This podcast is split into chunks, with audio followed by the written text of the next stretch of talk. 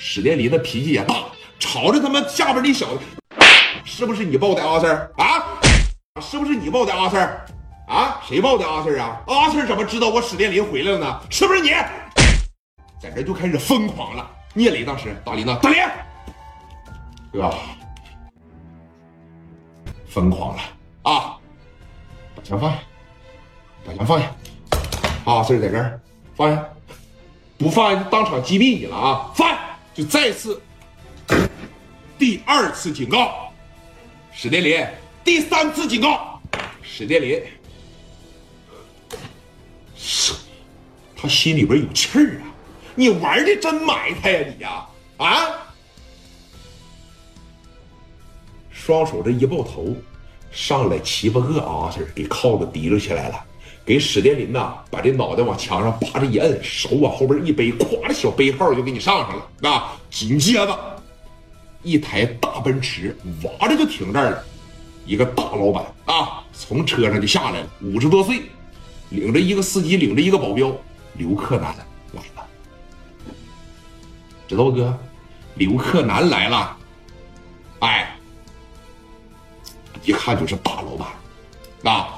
聂磊还是脑力不行，对，赶不上你，绝对是赶不上你，哥们儿啊！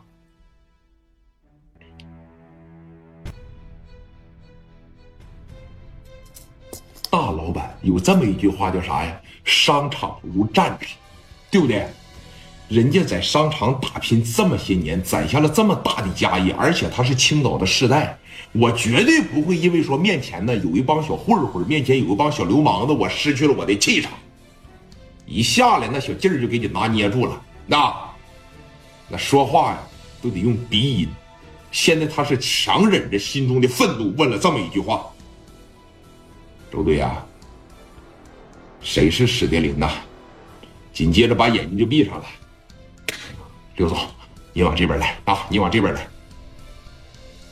花筐往前这一上啊！史殿林让人在这摁着脑袋呢嘛，哎，摁车上了，摁着脑袋，他在这弹的，别他妈别他妈动他！刘克刘克南当时来到了跟前当时就说了：“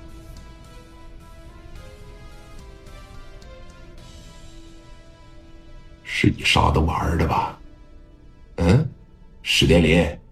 史殿林让人在这摁着，你他妈谁呀你呀？啊！刘季是我儿子，啊，是我打的，怎么了？怎么了？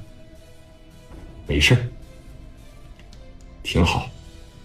啊，有这么一句话呀，我希望你得理解：杀人偿命。欠债还钱，天经地义，这是自然规矩，啊，是，我那儿子吧也不出息，我就总骂他，早晚有一天在外边得让人打死。他妈的，你还真给我打死了，啊？他再不对，他再没出息，你打折一条腿给我扔回来，我都不带报案的。你给我打死了，你还问我怎么了？你没有儿子吗？嗯，将来你会有吧？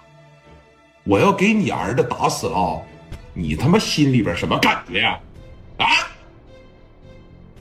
带走，啊，阿 Sir，不要问我怎么办，我就一个意思。